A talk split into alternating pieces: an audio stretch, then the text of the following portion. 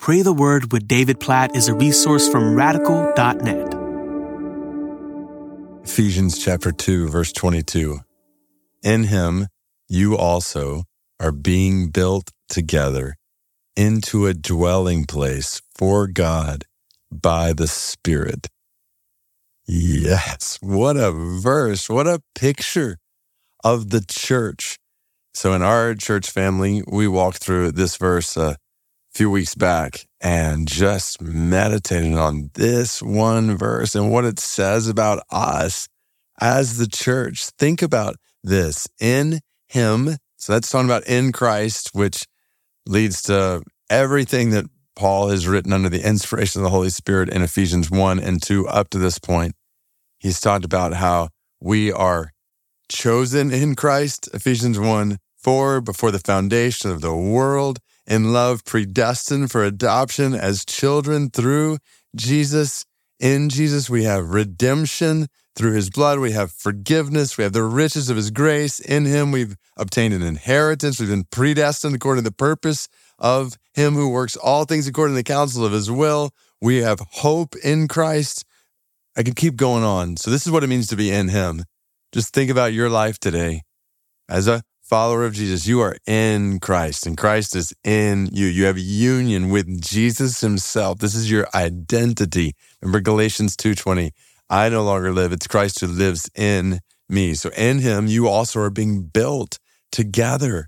So we're a part of a body that's being built up. The importance of the local church. If you're not a committed member of a local church, change that ASAP being built up together. This is what God's design is for every one of us as followers of Jesus in Christ to be built up in the body of Christ into a dwelling place for God.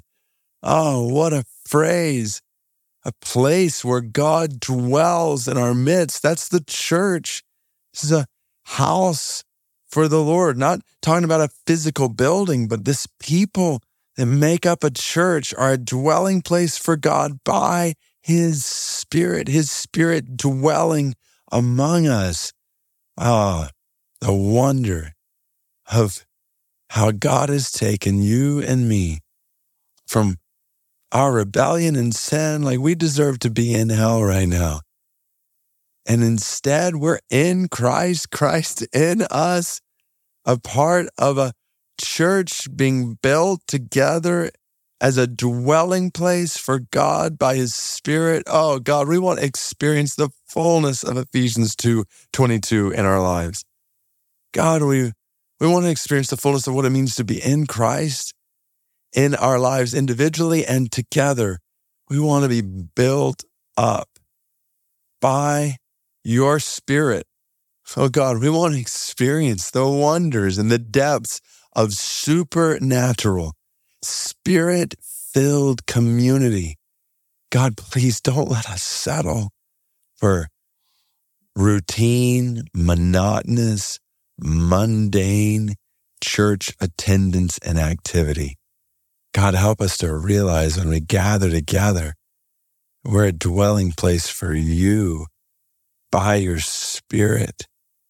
Help us to experience all that you've designed for us as a supernatural, spirit filled community that is glorifying your name as we dwell with you, as we experience the fullness and the beauty and the power and the wonder of your presence in our midst. God, we pray for this reality in our Christian lives and this reality in our churches. And God, we pray for this reality to spread around the world for more and more people to come to know Christ, to be in Christ, for more and more churches to be planted in our cities and, and to the ends of the earth. God, for the Kyrgyz people of East Asia, this Tibetan speaking Muslim people, small people group, 2,500 of them who have little to no knowledge of Jesus, where there's no Christian and no church among them that we know of. Oh God, we pray that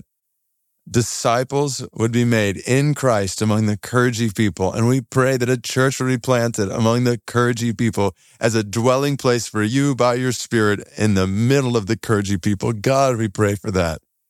We pray for that in every people group in the world. They would all have a church where men and women, children are in Christ together being built up as a dwelling place for you by your spirit. We pray all this according to your word in Ephesians 2 22.